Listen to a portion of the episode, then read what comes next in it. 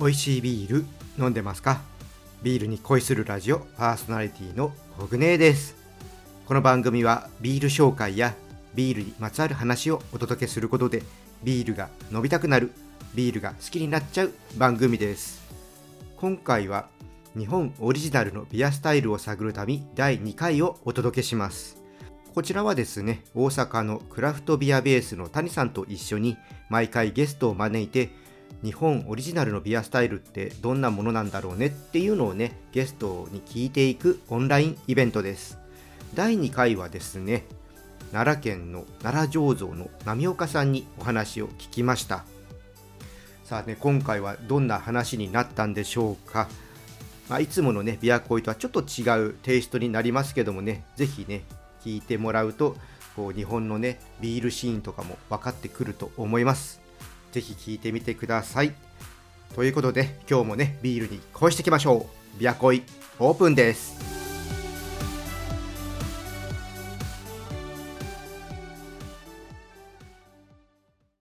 はいということで早速今日一緒に進行してくださるクラフトビアベースの谷さんをお呼びしたいと思います。谷さんこんばんは。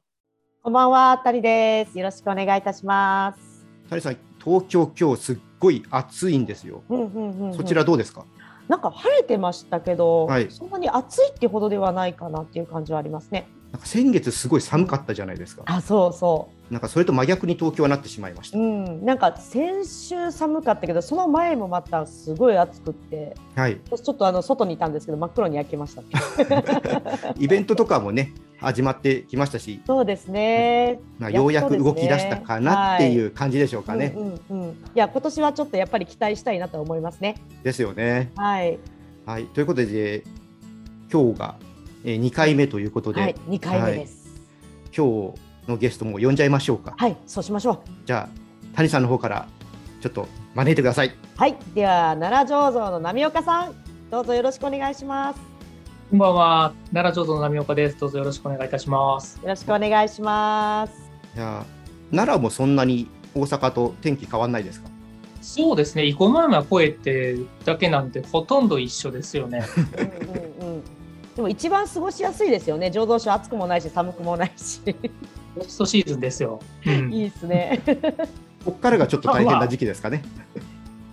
だでもあの作業は大変なんですけど、実は醸造は冬の方が困ることが多いと私は思ってて、タンクがまた温度管理が難しいんですよね。うん冬の方が実は。そうそうそそうなんですね。う。はいや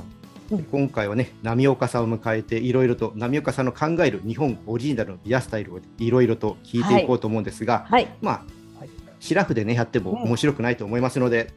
早速ちょっと乾杯をしたいと思います。待ってました。はい、で今日のビールははいそうですねこちらです日本ありね。ます。はい、2本ありますね。えー、奈良醸造さんのフィルハーモニーというビールですね。波岡さん、こちらのビール、ちょっと乾杯の前にちょっと、えー教えてもらってもよろしいでしょうか？はい、えーっと、このフィルハーモニーですね、ビアスタイルはベルジャンウィットになります。えーそうですね、ベルジャンウィットのオリジナル、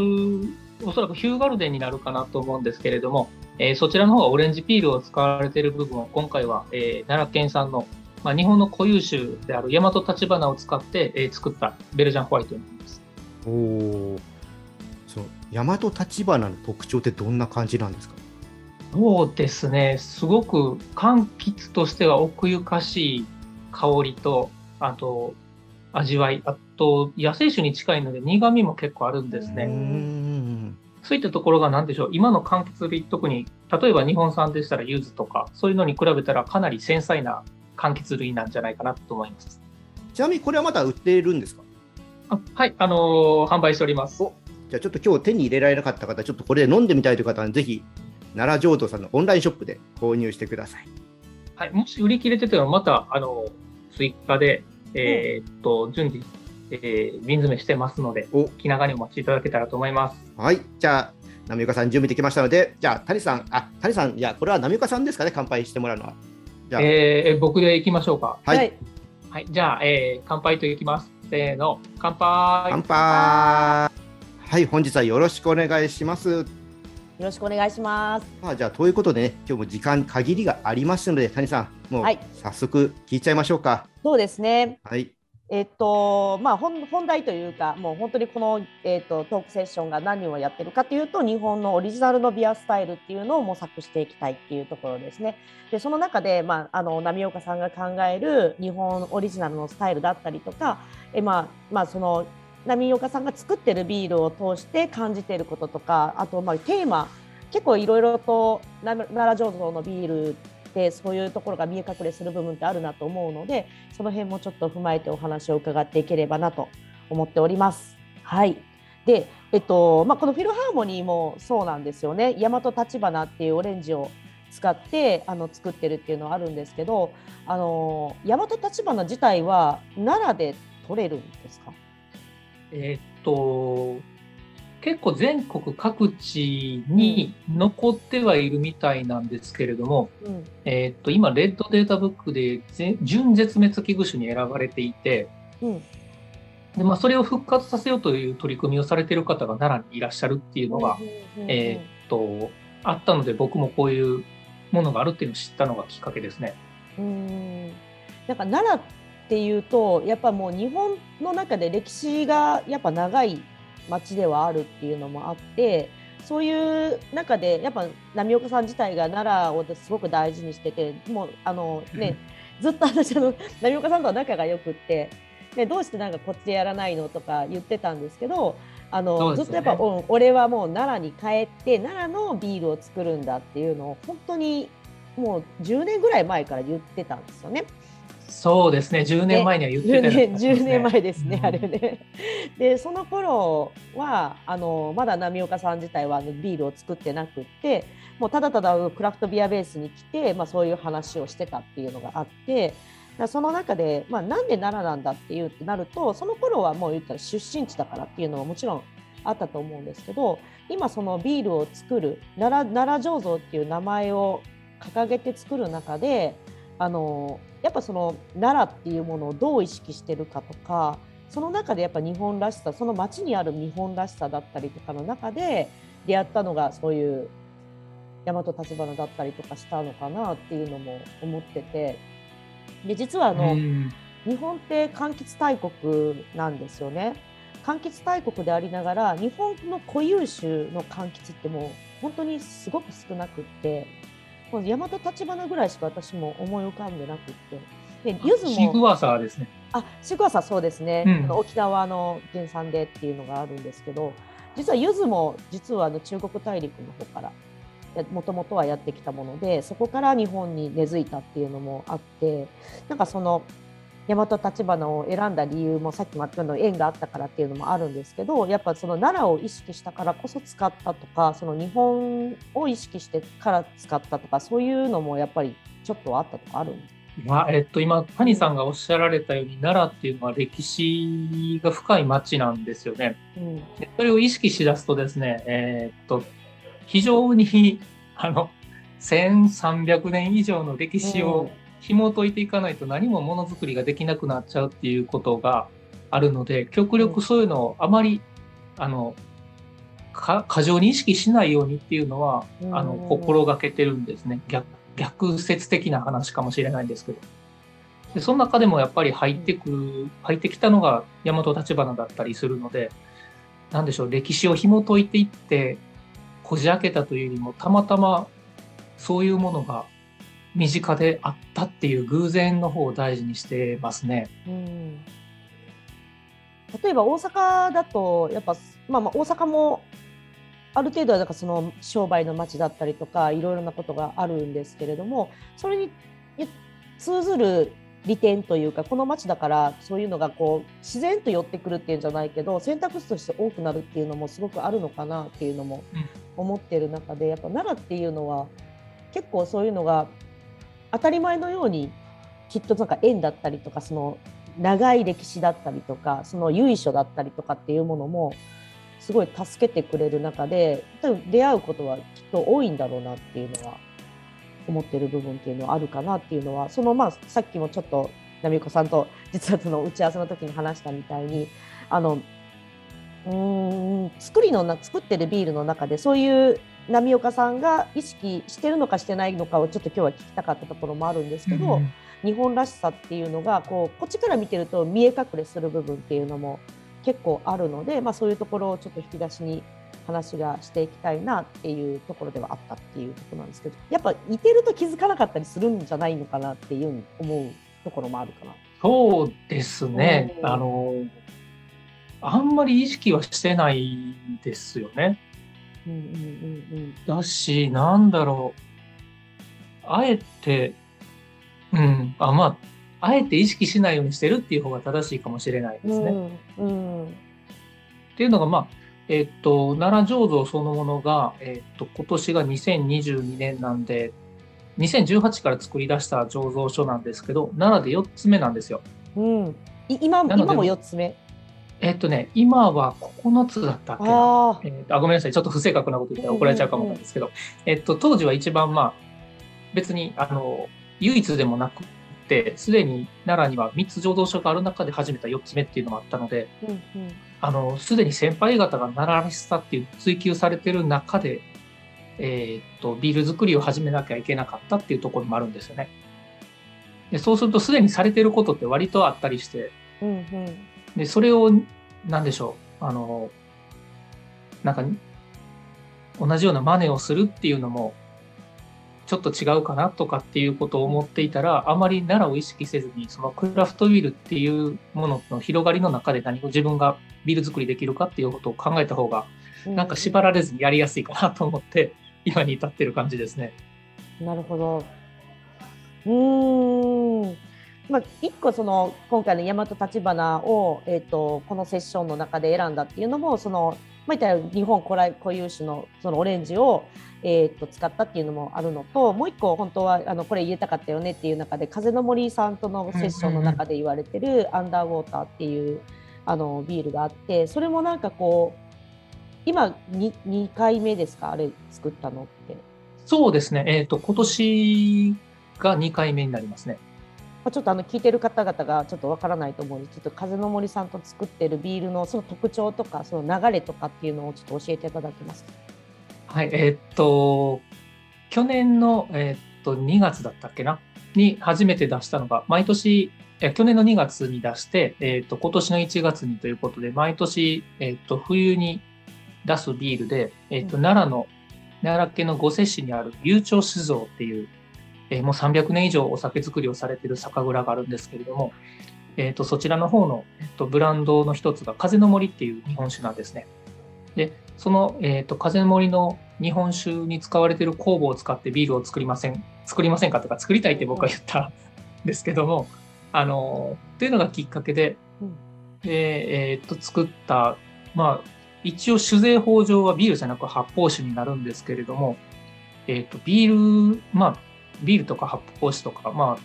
麦を使ったお酒ですね。の中でどれだけその日本酒の酵母の良さを引き出せるかっていうのを自分なりに模索しながら作ってるのが、毎年アンダーウォーターという名前を出してるんですけども、このシリーズになります。アルコール度数が結構高いイメージがあるんですけど1回目2回目同じぐらいですか？えっとね、0.5%だけ今年の方が高かったんですけど、まあでも去年11.5で今年12なんで、これがビールとしては高いんですけど、日本酒の人にとってはかなり低いって捉えられる、ちょっと、なんだろう、なんでしょう、お酒の飲み手さんによってその受け取り方が変わるっていう面白い数字ですね。うん、私からしたらもうやっぱりビールというよりかは日本酒だなっていうフレーバーもそうだったし力強さだったりとかもそうだしっていうのは感じたかなっていうあの、まあ、飲み物でしたね。なんかそうですすね。ごく、うん、日本酒だなっていうただでもやっぱ日本酒の方からするとやっぱビールになるんですかね？フレーバー的なところとかは。えっと、日本酒、まあ、実際入場酒造さんに行って持ち込んで試飲をしていただいた時に言われたのがやっぱり苦い。うーんビールにはあ、日本酒にはない苦さがやっぱりありますねっていうところなので、全然やっぱり受け取り方が違うんですよね。やっぱりビールですねっていう感じです。それはもうホップからですよね。いや、ホップ入れてないんですよ。あそうなんですか？じゃあモルトの、言うたら焙煎とかそういうところから来る苦味だったりっていう感じですか？あねモルトとね、うんあの、まあアンダーボーターって名前そのものなんですけれども、えっと、悠長酒造さんの仕込み水を持ってきてもらって使ってるんですけど、水由来の苦さ結構あると思いますね。それと麦芽と酵母の働きなのかなとかいろいろすごく考えてます。未だに深すぎて自分の中でも解釈しきれてないところがあるお酒ですね。コクヒカルクルタンニンだったりっていうのはものすごく考えやすいかなっていうところはありますよね。なんかまあそうですねうん、米にはなくてビールにあるもの、まあ、もちろんその水質も関係するところっていうのはあると思うんですけどなんかそのそうですね。穀物の違いもあるかなっていう気もしますよね。うんうんうん、なんかその今回のアンダーウォーターを作った時にこんその酒造さん、えっと、悠長酒造さんすみませんちょっとあのあれなんですけどあ悠長さんはい。はい、作った時にあの向こう側からもなんかその日本、えっと、ビールにインスパイアされた日本酒を作ったっていうお話も伺って、はい、そうです、そうです。えっとばえっと、米をいいったんでしたっけ？えーっと、まず、こちらのお酒を飲まれた時にうん。おっしゃられたのが、えーっと、日本酒っていうのはまあ磨きを入れることで精米うん度合いを上げることでその美味しいお酒を作ろうっていう動きが、うんまあ、まあ一一般的というかそういう流れがあってその大吟醸であったりとかいうのがあったんですけど要は麦芽を使うと精米っていう精米の具合がゼロですよね。うん、ゼロですね。でその分そのアミノ酸とかがすごくある状態なんですけど、うんうんそういう酵母にとって栄養がすごい多い状態でお酒を作るとこんな味が出るんだみたいなことをすごくあのこれはす面白いなっていうことで、じゃあお米で言うとそれって玄米で作ったらどうなるんだっていう発想に逆ですよね。精米しないっていう方向のあの行き着く先が玄米なんですね。みたいな感じですね。られたのが、えー、とアルファ8っていう名前の、えっ、と、玄米、まあ、オール玄米ではないんですけれども、玄米をかなり使って作られたお酒ですね。うんうんあれはあれでちょっとなんかややビールっぽい感じが出てるという不思議な日本酒でした。兄さんね、僕ね、それ飲んだんですよ。あ、そうなんです。あ私、の飲むタイミングがなくての方にね、プレゼントしてもらって飲んだんですけど、えあの今、波岡さんがおっしゃっていたとおり、ビールっぽさがね、あるんですよ。ー、うーん、不思議ですよね。あのうん、今お話しいただいたこの、ああのこのね、ビあのビールの方で日本酒のね、影響をつけたビールっていうところで、また苦味があったりとかするんですけど、本当だから面白いなっていう、うん両方ともびっくりしましたけど、ちょっと僕から一個聞いてみたいんですけども、そもそもこのアンダーウォーターはどうして作ろうと思ったんですか？うん、うーん、僕がですね、えっ、と、風の森っていうお酒の大ファンで、なるほど。えーまあ、蔵見学に行った時に、これでビールとか作ってみたらどうですか？みたいなことを言われたんで、こりゃ、すごいチャンスをもらったなと思ったので、えーやりますって二つ返事でやったのがきっかけですね。おーだからその時はじゃあこれがなんかあ日本らしさを出せるビールだなとかそういったわけではなくてもう単純にこれは面白そうだという興味はい、もう、あの、ファンの心境です。あそそんなものを使わせてもらえるんだったらぜひっていう感じで、えー後でどうやるんだってちょっと帰ってからどうしようってなったぐらいですね。それはい日本酒との言ったらこうフュージョンした何か違う形をビールで表現がしたかったっていうところになるってことですか、まあ、単純にそこになるんですか？それともそのイーストっていうところなのか？それともなんかこう言ったらもろみみたいなものも全部含めてなのかみたいな。そういうところまではその時は思わずだったみたいなところもあるんですか？えっとね、思ってなかったですけど、あの、吟醸香っていうのを特に日本酒では大事にされるのがあって、まあ、風の森の吟醸香が僕大好きだったんで、うんそれをなんとか活かせないかなっていうことだけは、まあ最初言われた時から意識してうんうん。レシピの設計に入りましたね。なんかすごい面白いなと思ったのがあのさっきみたいなアナザアナザあ、えっと、アルファ8。アアルファ8アルファ8はい。っていう、すいません私めちゃくちゃやな。あのでで出た時に日本ビール側が何か違うところのお酒の考え方を取り入れるっていうことは結構今まであったなと思うんですけど逆側で日本酒の方にもちゃんと影響が出たっていうことをセットにしてお出しできたのは、まあ、すごい、まあ、これからの先を考える中ではすごくこう面白い活動になったなっていうのを思っててやっぱその時に何が話されて何をこう次の段階でやろうと思ってるかとかなんかそのまあ言ったら偶発的じゃないけど行ってこういうのどうですかって言われたところから始まったかもしれないけれどもその始まってできたところまでのストーリーってどうだったんだろうっていうのもやっぱ思っててなんかそのお互いにこう何回もレスポンスし合うからこそ生まれることとかいろいろあるんじゃないのかなっていうのも。そうですねまた素材に対するアプローチが全然違いますよね。うんあのうんビールの場合は麦と、まああのえービール純粋でっていう麦芽とホップと水と酵母っていう選択肢の組み合わせがすごく多いんですけどうんうん日本酒の場合はすごくストイックですよね。あの味わいを作る原材料のお米の種類が違ったり磨き方が違ったりっていう、うんかなり突き詰めたやり方だったりあとは水質が軟水だったり硬水だったりあとは日本酒酵母の南郷酵母を使うかとかそういった中なのでかなりそのなんでしょう突き詰められてるんですよね。麦芽の種類ってめちゃくちゃあるじゃないですか。うん。もう言ったらあの焙煎の深さからしても産地からしてもなんですけど選択肢の組み合わせがすごく無限大にあるのと違って、お米とお米と向き合ってたらすごいそのなんですと材料の掘り下げ方がすごいんですよね、うん。アミノ酸の量がとかそういったところまで掘り下げてお酒の設計をされるっていうところを話してるとうんうん。いやすごいロジカルさがまだまだ足りないなっていう感じをこちらは受けたんですよね。なんかそのワイナリーの方のお話を伺ってたりとかしてもやっぱその着目点とかも全然違うしだから何を起点にどうどれを大事にしてっていうこともやっぱ全く違うくってでやっぱ作れる回数とかもやっぱ全然違うじゃないですかビールなんて毎日作ろうと思ったら毎日作れる同じように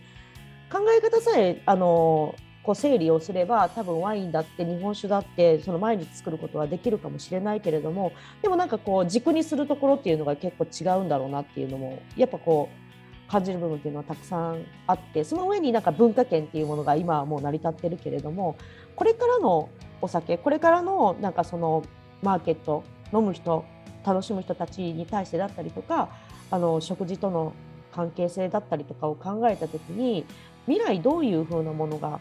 楽しめてででも大事なものとして何を残さないといけないのか結構うちら考えていかないといけない中でビールってすごくやっぱり自由な部分っていうのもすごくたくさんあるお酒じゃないですか。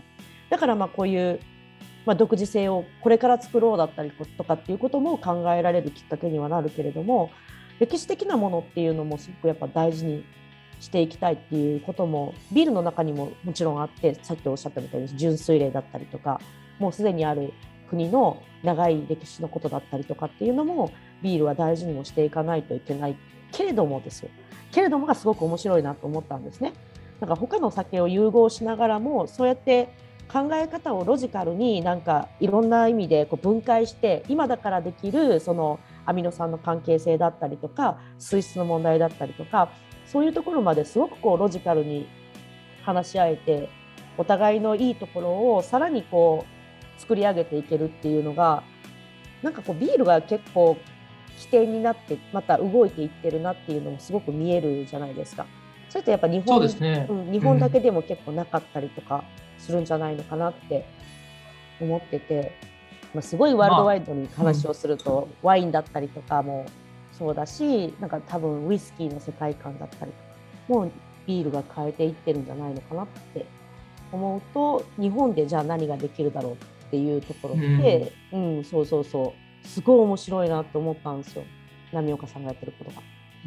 いや、なんかそうですね、うん。こんこのお話をいただいた時にまず思ったのが、そういうことを意識して何かスタイルを作り出そうとかっていう野心があってうん。始めたものじゃないっていうところがあるんですよね。うんうんうんうん。多分そんなことを考えてたらね、もう怖くて怖くて 手が出せないですね。そうですね。なんかそのそれ使うにしても。うんなんか矢野さんに前回第1回目の時にお話しした時も本当にもうあのそういうことなんて全然考えなくてただ本当にあの近近くに日本酒っていうもともとのなんかその酒蔵が多かっただったりとかいいものを取り入れようと思った時にそれやっぱ協力的だったとかいろんなお話を伺っててそういう意味で私が今日このお二人のお話を聞いて思うのはやっぱ偶発的になりやすいんですよね。日本酒っていうもともと土着にこれだけ愛されてもう言ったら全国にやっぱ蔵があるところでやっぱその全国にでき始めた醸造所がそうやってやっぱいろんなつながりの中で新しい酒を言ったらビールっていうところを通して日本酒をこうもう一回見直すだったりとかその良さをもっとこうカジュアルにするためにコラボレーションを始めてるっていうのは一個そういう流れっていうのはこれからも大事にするべきなんだろうなっていうのは私はすごく思ってる部分はありますねやっぱり。うん、まあねあの波岡さんがちょっと、ね、怖いみたいなあの発言も出たんですけど、まあ、その中でもやってみてなんかあの、まあ、日本オリジナルまではいかないにしても、うん、まあ奈良醸造オリジナルというかまあ、波岡オリジナルというのか、そういったのもなんか見えてくる部分もあるのかなと思うんですけど、なんかそういったところって、なんかこれってうちらの独自性になるんじゃないかみたいなとかって感じた部分ってありますか？まあ、その、なんでしょう。例えばなんですけども、えっと、ワイン工房を使って作ったビールもあったりするんですよね。うんうん、あの、うちの方で、えっと、クオバディスっていう名前でやってるんですけど、それはもうかなりワインに、ビールでワインをどう表現できるかっていうかあの一言でそんな格好つけたことをやってるんですけど、なんですけども、世界中で誰かがすでにやってたりすることって多くて、なので新しいことは特にあの新しいことに意識しだすと多分何もできなくなっちゃうんですよね。あの全く新しい音を探してるのと一緒ででもそこ突き詰めていくと多分何も作れなくなってしまうのかなっていうのがあるので、も多分、あの、矢野さんもおっしゃられたかもしれないんですけど、自分がなんか楽しめないと、うん、それがまあ新しいかどうかは後からついてきてもいいんじゃないかなとは思ってるんですよね。まあ美味しくないといけないっていうのは大前提なんですけど。うんうん、そう、それも結構ハード、おし、美味しくないといけないが結構ハードルが高かったりしますもんね。そこね、そこめちゃくちゃハードル高いですね。考えますもんね、いつも。考えますね。うん確かに楽しいだけではいけないところがもう皆さんにはありますからね。うんそうなんです、そうなんです。これが、ね、ホームブリーングとかだったら楽しいだけでもいいのかもしれないですけど、皆さんの場合はそれをやっぱり商売として売り物として出していかなきゃいけないから、まあ、美味しさっていうのはね伴わないといけないっていう。うん、いやそうでもだからすごいね、まああのー、こうね新しいことを意識しすぎると逆にできないっていううん、でもなんかやってる中で、まあ、生まれてくるのかとか、まあ、楽しまないと、ね、できないのかすごいなんかあこれはまた面白い話が聞けたなと今思ったんですけど、うん、谷さんどうですか今聞いて？そうですね。あの今も私私たちもまあクラフトビアベースとしてビールを作り始めて思うことっていうのはやっぱ地域性ってすごい大事だなっていうのがあって、うん、なんかその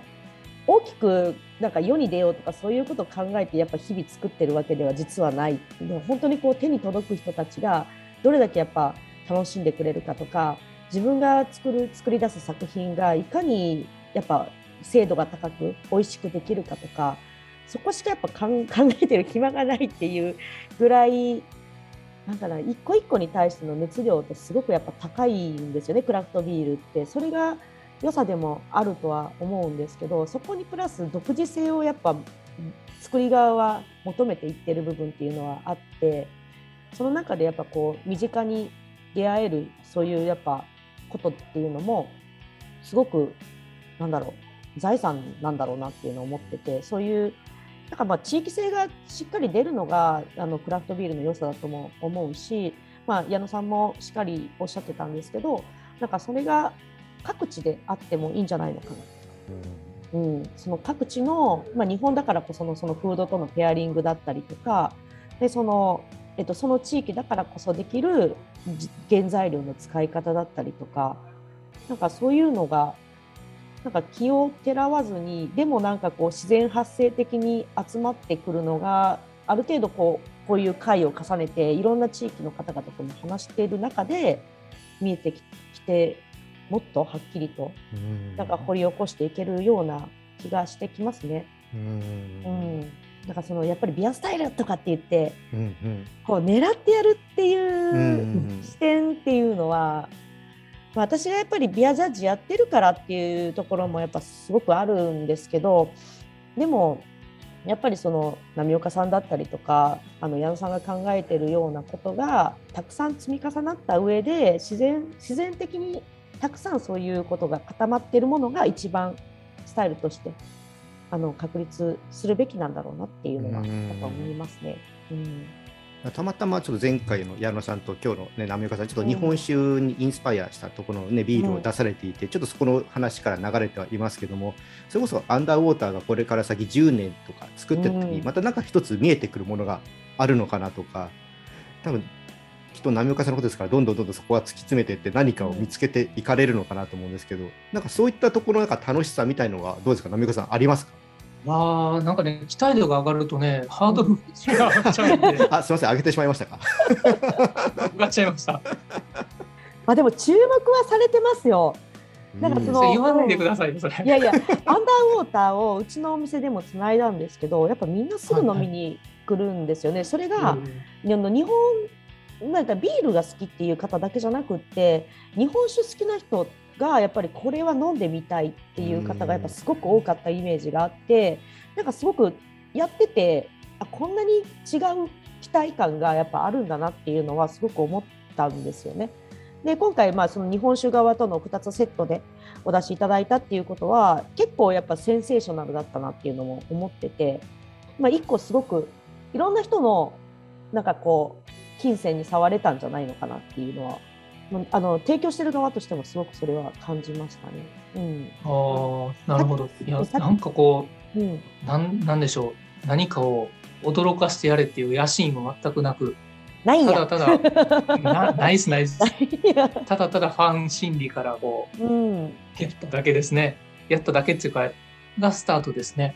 でもまあ多分お互いに楽しかったんでしょうねやってる側としてなんかそのうん。セッションしてる中では間違いないですね。うん、それが一番いいのかもしれないですね。なんかこうセットで飲んで、まあ、私はちょっと日本酒の方は飲めてないっていうのはあるんですけど楽しめるっていうののなんか心地よさだったりとかっていうのもきっとあるだろうしだからそのまた来年もお互いにそういうことを企画してたりするんですか？ハードルがどんどん上がっていっちゃうんで、どうすりゃいいんでしょいうやね。それこそそんなにハードルってなんか気気を負わずになんかこうやっていっていいんじゃないかなっていうのも思うんですけどね。うん、なんかね、とはいうものの、でそういうどんどんハードルが上がっていくと、最近ビールよりか日本酒を飲む機会が増えてくるていうなどうしたらいいんだ、俺はみたいなことになっちゃうんで。なるほど。まあ、うちも近いのがあるかもしれないですね。うちのあの醸造酒の安倍さんはハーブスパイスのビールを作るがために今ティーをたくさん飲んでますからね。わかります。でやりかねないですからね。まあやりかねない。まあちょっとその独自性とかそういうのをどう捉えていくかっていうのもあるとは思うんですけど、まあそのそれこそビールであることも必要だと思うので、うんまあ、ビールを作るっていうこう軸もしっかりとしながらでもなんかこう新しいものにチャレンジするっていうことはいつまでもやっぱ持っておく方がこう冒険のようで楽しいというかそういうのもあるんじゃないのかなっていうのは思いますね。うん、三岡さんってこうビールを作るときってまあいろんなアイデアが多分今まで出てきたと思うんですけどうん。なんかやっぱこれどうなるんだろうみたいな好奇心なところが大きいんですか？えーっとね、そうやって作ったビールもありますし、こんな味が飲みたいと思って、うん。割と明確にこう、なんでしょう、出来上がってみるまでわからないというよりか、こんな味をと思って作るビールもありますうん。ね。なんか基本的になんかこうほんまにこうスパッとモルティーでこういうビールを作りたいんですみたいなのがやっぱすごくあるんですけどたまにそこにも変化球が入ってくるっていうのはなんかすごく感じててエールで作ったラガーのあのああ、オプティマとかあ、そうそう。フーツラとか、あのあたりですね。あの辺りのモルティーで優しい味わいなのにあこれラガーじゃないんだみたいなやつとかもそうそうそうあったりとか。うん、だから飲む側としてはすごく心地いいけどなんかこう作る側としては一個なんかこうずらしてくるというかこう引っかかりを作ってくるっていうのはなんかイメージがあるかな。あとまあねあのベルジャンベ,、まあ、ベルゴスタイルがすごい得意だったりとかっていうのもなんかこう新しいところもあるし古いところもあるし基本的なところもあるしみたいなのを結構混ぜてくるみたいなその中でなんかホップの関わり方をこう試してる部分っていうのも結構見えるなっていうのは飲んでて思ってるラインかな。そうですね。なんかベースにしてるスタイルというかオリジナルそれぞれのオリジナルのスタイルっていうものをやっぱりきっちり作りたいなっていう思いがあってうんうん。作った上でどうそれをアレンジしていくかっていうところって多分なんでしょう。きっちりとしたあのベースがないと自分が何をどうコントロールしたんでこの味になったかが分かんないみたいなところが出てくると思うんですよね。なのでまあ忠実に作れた上でさそれをどうちょっとツイストしてみようかみたいなことを考えることは結構ありますね。波岡さんらしいでちゃめちゃそうかな。うん。やっぱりこうこれはねお二人に聞く感じだと思うんですけどやっぱ新しい例えば酵母とかどんな特徴を持ってるのとかホップとかやっぱ使う時ってやっぱ不安の方が大きいもんですか？ワクワク感の方が大きいんですか？お二人は。うん。不安。不安。不安ばっかりです。不安ばっかりです。不安ばっかりです。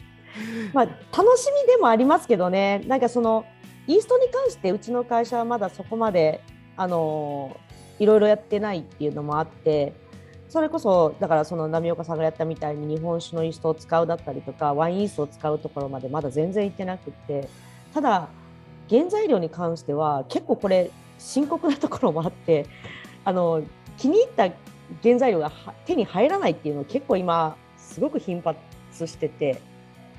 それに対してはやっぱシングルでやってみたいっていう思いはありますね。結構ホップはうちもあの必ずシングルホップで IPA を作ったりとかっていうのはしていってるんで、まあそれはなんかまあうちはそのブリングラボっていう基軸があるからできる話であって、うん、そうじゃなければ一発目から勝負かけないといけないですからね。意外と難しいですよ。全然か、うん感じが変わるんでやっぱベースが変わると。いや皆さんすごいなと思いますもう作り始めてなおさら。ですよね。なんか、うんうん、先人の凄さをひしひしと感じながら、あんまり、あんまり深く考えると、やっぱり手が動かなくなっちゃうんでっていうところが大きいです。でもなんかそのだからこそっていうんじゃないですけどオリジナリティを出していけるのがクラフトビールだっていうのはすごく感じてる部分があってさっき波岡さんが言ったみたいにやっぱ基本が大事基本が大事なのはビールであってよくてなんかその今回みたいにその日本酒のイーストを使うとかあのワインの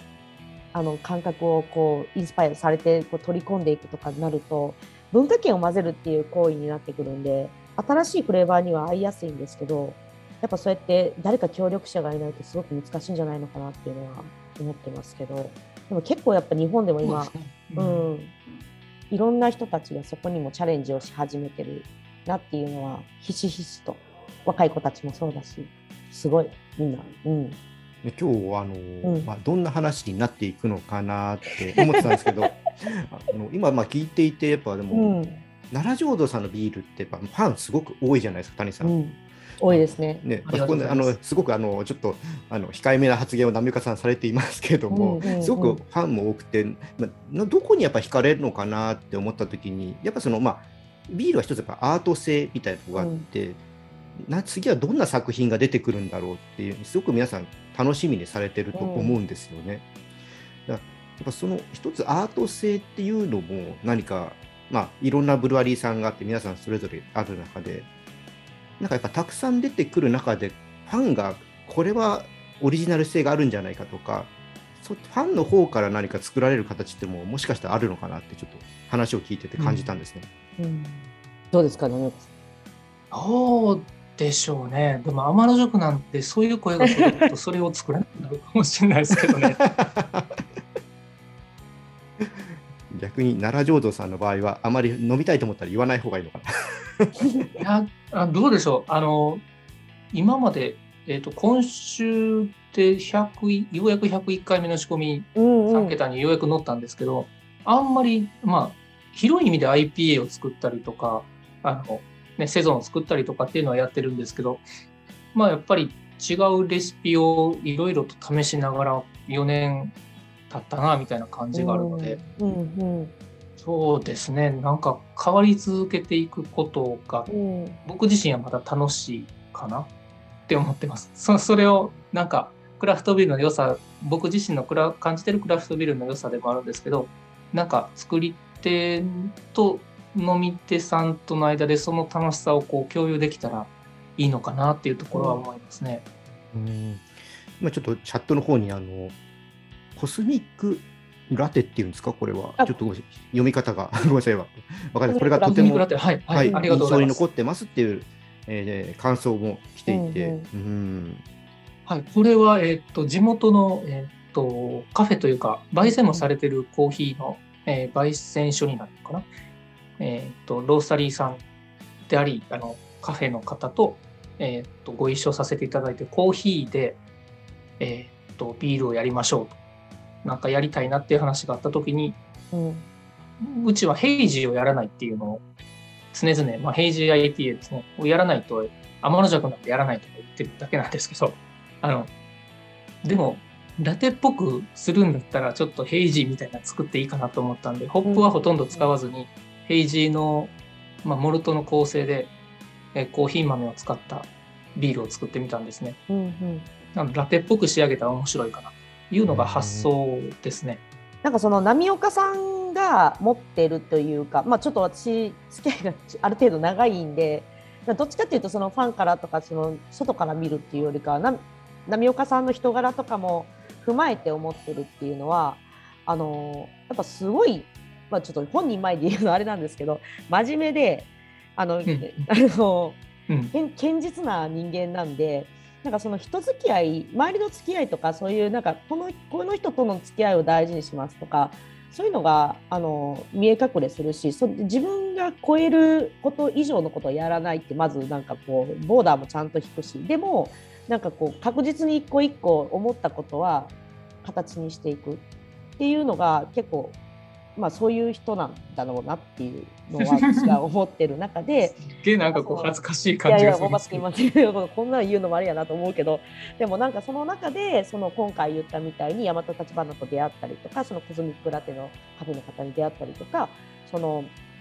えっと、アンダーウォーターを一緒に作ったりとかっていうつながり、その言うたら近辺の方々とのつながりっていうのは、すごく、いわゆるクラフトビールらしいっていうか、地ビールらしくもあるなっていう印象がすごくあって、なんかその中でこう見え隠れしていくものの中でなんか相対的に日本では何がいいんだろうかとかっていうことになっていくんじゃないのかな、うん。だからそのね無理することじゃないんですよ。新しくビアスタイルをうんすごく思いますね。うん。その新しいことをやってやろうっつってできることをできたらそりゃすごいんですけど、うん。なかなかそそうやってホームランを打てるっていうのはうんないんじゃないかな。あの例えばそのアメリカンスタイルの、まあ、アメリカンペールエールとか。うんだってもともとカスケードホップなんて見向きもされなかったので、大手のビール会社が使わなかったから仕方なしに使ったっていうところがスタート、ねクラフトだからってだと聞いいうてるんで。ねううん。でそっちの方がその時カスケードなんてなんかすごく余ってて安かったんで、大量に使って作ったのがシェーラネバダペールエールだとかそんなところがあるのでなんか新しいスタイルを作ってやろうっていうところで始まったわけじゃないんだろうなと思うんですよね。なんかいろいろな偶然ですよね、あれも。まあ、いわゆるチコエールイーストっていうイースト自体がカスケードとの相性が良かったとか、そのあたりもやっぱすごく今感じてる部分でもあるので、まあ、そうやってなんかこう自然と皆さんが作って自然と飲まれていっていくものっていうことの中でなんかこうできていくのが、まあ、結果ビアスタイルっていうものがもしかこうでできつつあるとして、うんでもやっぱそれが長く続かないとやっぱりビアスタイルとしても価値がないじゃないですか。やっぱ作ってるそうですね人がそスタイルっていうからには再現性がないと、うんなんでしょうこの匠だけしか出せない味とかってなるとスタイルじゃないと思うんですよね。そうですね。うんなんなんでなんかそういういろんな人の意見を聞きたかったっていうのもやっぱすごくあるしなんかこう言われてできるものでもないんだろうなって思ったんですよね。で各地でやっぱり愛されて各地であのいろんなところで同じタイミングとして頻発に起こっているものそういうことをいろんな方々の中で、まあ、話を伺いながらそうやって引き出してっていうのが、まあ、このこのなんだろうトークセッションの一番最初のところにもなるんですけど、今日の波岡さんのお話を聞いてても、まあ、言ったら肩意地張らずに、まあ、興味好奇心とか興味でやってきたのが今のスタイルなんだよっていうことなんじゃないのかそうですね。な。うんあの、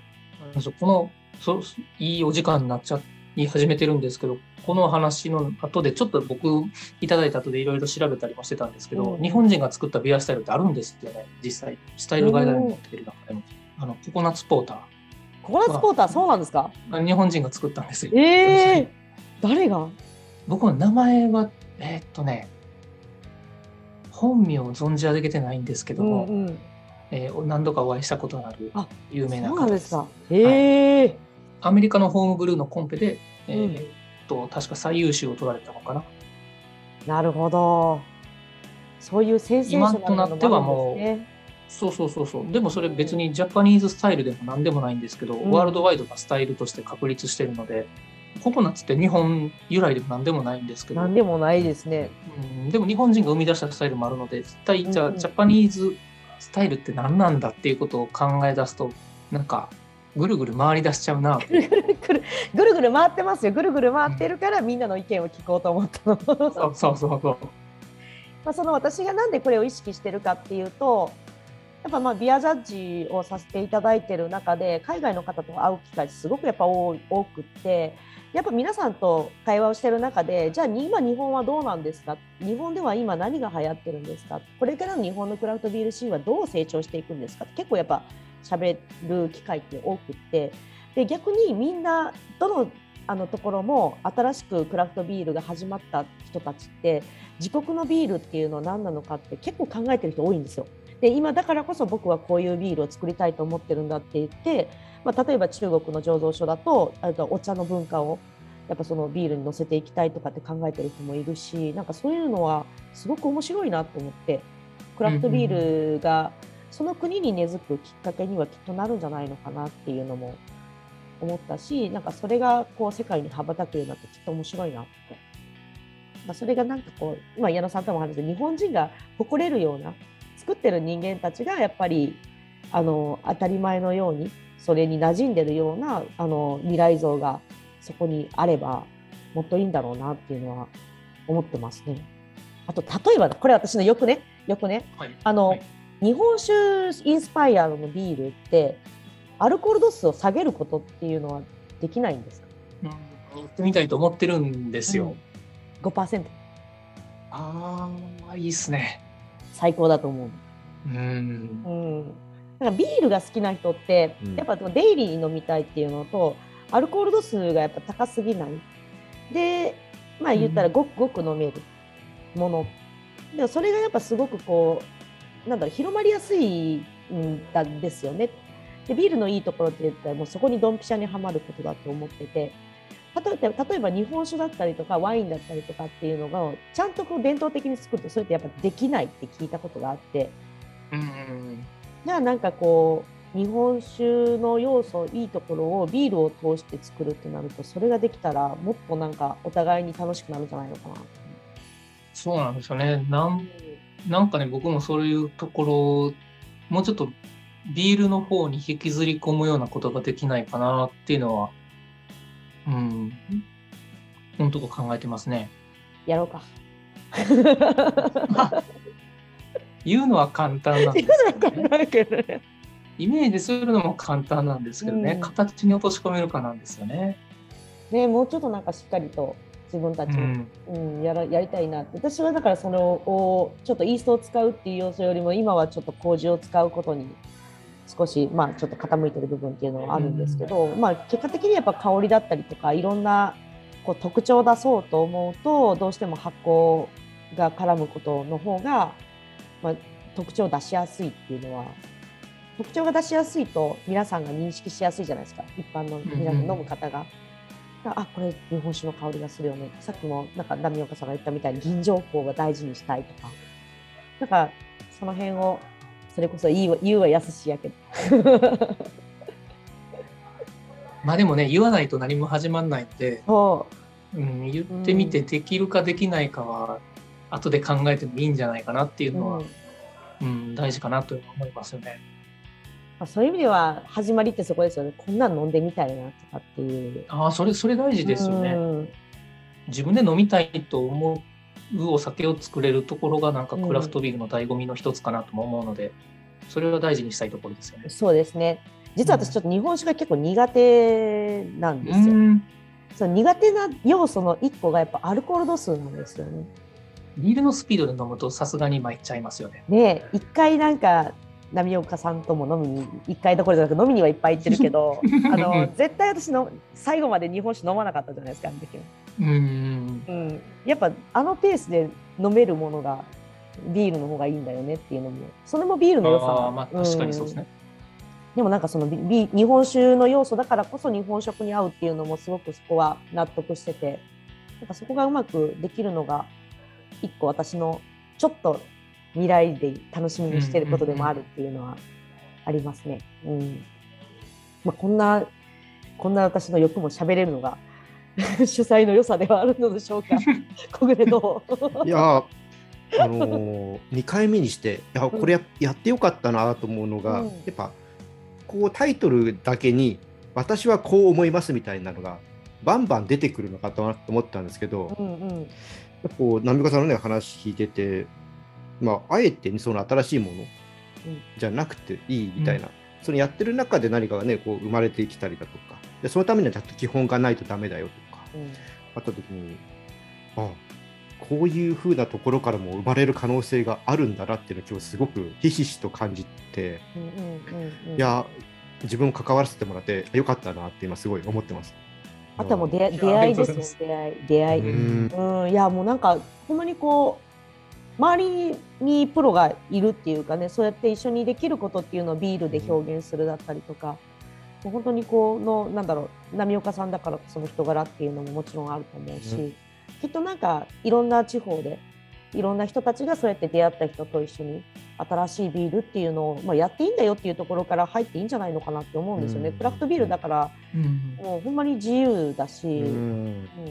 まあ、そうやってきっとなんかいろいろ突き詰めて考えていくと絶対出会っていくと思うんですよ。日本らしいだったりとか自分たちがこの生活の中でこれを飲むときっと楽しいだろうな結構こう似通ってくるんじゃないかなって思ってるし。なんか新しい音楽をやりたいっていうのに近いと思うんですけど、音楽のベースがないのにいきなり新しいことをやりたいっつってもできないのに近くて、でやっぱりね。周りのミュージシャンとの交流とかうんの中で新しいスタイルが生まれてくるっていうのはなんかあるのかな。それになんか通じるものあるのかなっていう気がします。そうですね。心地いいって思うのが大体ね同じような方向になるよねっていうのもきっとあるだろうしやっぱ日本日本だからこそとかやっぱその他の色とか物とか、うん。風とかいろんなものの中でやっぱその中で心地いいがないとダメだから。そうですね。なんか、うん。なんか新しい日本独自の音楽スタイルを築くぜっつって三味線出してくるわけにいかないというか、なんでしょう、そこじゃないという。要素があると思うんですね。それをどう真似るかとかっていうのもあるし、まあ、それをなんかいろんなそう。そうそういろんなことを可能性として引き出していくのも面白いのかなっていうのは。要素を分解してもう一度今の技術で取り込み直すっていうのがうんできるといいんでしょうね。その三味線に限らず、うん和音階をどう分解して今の,、楽器で表現するかみたいなところとか。それがだからクラフトビールだとできるよねっていうことだよね。そうですね。あの、うんなんかその可能性が特に先ほど谷さんおっしゃられたように、ビールって作れる幅が非常に広いお酒だと思うんですね。あのまあ、ビールと発泡酒と含めるととても広いっていう中でいろんな表現の方法ができるのがこのビールの面白さじゃないかって思うっていうことがなんか可能性として感じてます。うん、でもなんかその言ったみたいに日本酒の方々とも絡まないとわからないその突き詰め方だったりとか多分いろんなところで同じようにどこと絡んでも私たちも学ぶことはたくさんあるだろうしでもそれを表現できてそれをまたこうフィードバックで返した時に新しい考え方をそこのお酒にも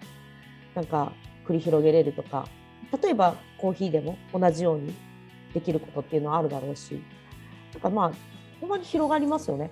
なんかそのなんかきっかけを作れるのがクラフトビールなんだろうなっていうのは大きくは思ってるところもあるんで。作りの段階で他のお酒の要素を入れるとか、いろんなものを入れるってこれ確かにビールだけなのかなって。なかなか他の世界では、例えばバレルエイジとかああいうところあると思うんですけど、うんうん。作りの段階で何か他のエッセンスを入れるってないのかなと思うと本当そういう意味では自由度が高くて、まあ、ちょっと分解していくって話もありましたけど、その分解したところに新しいものを組み込むと本当新しいものが生まれるとかそういう世界が作れるのがビールの世界なのかなって今思いました。なんか大きく言うと、なんかもともとのお酒ってそうだったんだと思うんですよ。ワインにしてもなんかスパイスが入ってるものもきっといっぱいあったしその今今で言うとそのなんだろう、えっと、シードルとかサイダーってクラフトビールの業界のことと同じようなことがたくさん起こってたりとかだからそのなんかこうくるくる回る中で今引っ張っていく役がクラフトビールみたいなところもきっとあってでそれがまた今度日本酒の方に戻っていったりとかワインの方に戻っていってまた新しい大事なことっていうのがどんどんできていけばその時々でなんかきっと楽しいことがありますよね。うん、うんそうですね。はいということで、じゃあちょっとそろそろお時間が今回も来てしまいました。じゃあちょっと改めて、波岡さん、どうですか、今日ちょっと参加してみての感想を聞かせてください。えーそうですねあの自分のやってることをちょっと客観的に考える機会をいただけたということと、ではすごくあのこういう場にお招きいただいてよかったかなと思います。あのありがとうございます。タリさん、どうですか、それを受けて。そうですねあの引っ張り出してすいません。本当ねもでもごめんなさいもう毎回毎回なんやけどでもほんまにその活動の中で、えっと、今4年丸々4年経ったぐらいかな。うそうですね。ね、ちょうどそのぐらいだと思うんですよ。その中ですごくたくさんの活動をされてるなっていうのは思うんで、まあ、ぜひあのこのこれがあったからというハードルを上げずにあの 来年以降も楽しみにしながら、まあ、ちょっと多分波岡さんとはまあお友達でずっと入れると思うんで一緒になんかまあこういう考え方を温めていけるような関係でいてほしいなってやっぱ思うし私もやっぱりすごいあなたの作るビールにはインスパイアされてることはたくさんあるし、まあ、それをフィードバックできる人間でもあるとは思ってるんで、うん、なんかそういう中でなんか未来っていうのはこれから一緒に築いていくものやと思うし日本はそれがまだまだできるからそういう意味では可能性に対してすごいこう広く構えていってほしいと思うし奈良ってやっぱそういう意味ではきっと面白い地域だと思うからそういう意味ではなんかこれからもなんかいろいろ教えてほしいなっていうのは結局なんか今日のセッションを聞いてて思いました。いや、本当いいなーっていう話がいっぱい聞けました。はい。じゃあ、ということで、ちょっと今回この辺りでちょっとはい締めようと思うんですけど、はいタイさん、はい3回目も決まってますよね？はい、そうですね。えっ、と3回目はですね、5月の24日の火曜日のえっ、と20時からえっ、と今回3回目のかんえっ、とセッションをさせていただこうと思います。えっ、と次のゲストはですね、えっ、と日本地ビール協会でいつもあのご活躍をされてまして、えっ、と本ですね、本とかも書いてるんですけども、小島徹先生をあのお招きして。ビアスタイルっていうことをしっかりとちょっと話すような機会を一旦作ってみようなと考えておりますのでどうぞよろしくお願いいたします。はい、次回は作る側ではなくて、出てきたビールをいろいろと見てそうですね。判断されたりする、まあはいいろんな、ね、世界的にもあの一定ジャッジもされたりとかして、すごくいろんな見地のある方ですもんね。そうですね。はい、私もずっとあの先輩としてあのはい憧れてる方なんで、まあちょっとビアスタイルっていうことっては何なんだろうかとか、あの世界的に発展したことに対してもすごくあの見識のある方なので、いろいろなことでえっとこのえっとセッションをえっとどういうふうに展開するかも踏まえていろんなお話を伺えればいいなと思っております。はいなのであのぜひ皆さんちょっと今からね5月の24日の8時を開けといていただいて、はい。またこうやってね来ていただければと思いますし、まあ、もしはい。ダメでも、あの今回もそうですけども、うん。えー私のでまた少し今日の話をまとめて、えー、と日本ビアジャーナリスト協会のホームページの方に記事として上げさせてもらうのとあとははい。私の方のポッドキャストチャンネルの方に今日のこの音声ですね、流ちょっとまあ編集をしながら流したいと思いますので、はい。またそのあたりも、えー公開されましたら、はい。えーこの日本オリジナルのビアステルを探す旅の、えーホームページとか、Facebook ページの方に、えーお知らせしますので、はい、楽しみにしててください。そうですね。ちょっと長い長い旅だと思っていただいて、はい、本当にまああの皆さんであのこう紡ぎながらできていければいいなと思いますので、あの質問とかもあのありましたらちょっとずつでも答えていければなと思いますので、ぜひぜひあのご感想なども含めてよろしくお願いいたします。そうですね。イベントでちょっと答えられなかった質問とか、またそちらのページの方とかでね、回答できればと思いますのでね、はい、よろしくお願いします。ということで、えー谷さん、波子さん、はありがとうございましたあ。りがとうございましたどう。もありがとうございました。皆さんありがとうございます。また今度もよろしくお願いいたします。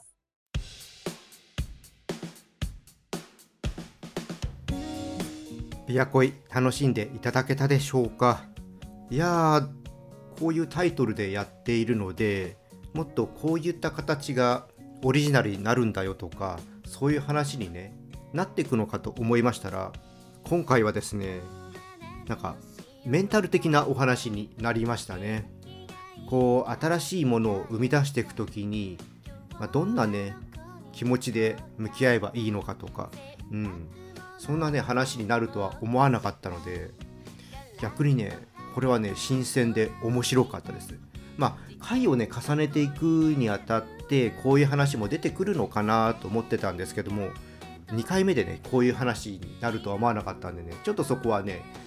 意外でしたけどもね。うん。なんかいろいろねこれはビール作りの話だけじゃなくって日々のね私たちのこの生活の中でやっていくことのねところでも生かされる話なのかなと思ってねすごく勉強になりました。はい今回ねゲストに来ていただいた波岡さんありがとうございました。またね今月もありますのでぜひ皆さんね聞きに来ていただければと思いますまあ、ちょっとね聞きに行けないよっていう方はね今回みたいにこうやってアーカイブ残すと思いますのでぜひねそちらまた聞いていただければと思いますはいじゃあね今回はここでオーダーストップですこのチャンネルではリスナーさんからの感想や質問をお待ちしています。スタンド FM をお聞きの方はコメントやレターを送ってください。また今日の配信が良かったらぜひいいねとフォロー、そして SNS でこのチャンネルのシェアよろしくお願いします。それでは皆さん、お酒は適量を守って健康的に飲んで楽しいビールライフを過ごしましょう。二十歳になっていない人は飲んじゃダメだからね。お相手はビールに恋するラジオパーソナリティコグネーでした。また次回一緒にビールに恋しましょう。乾杯またね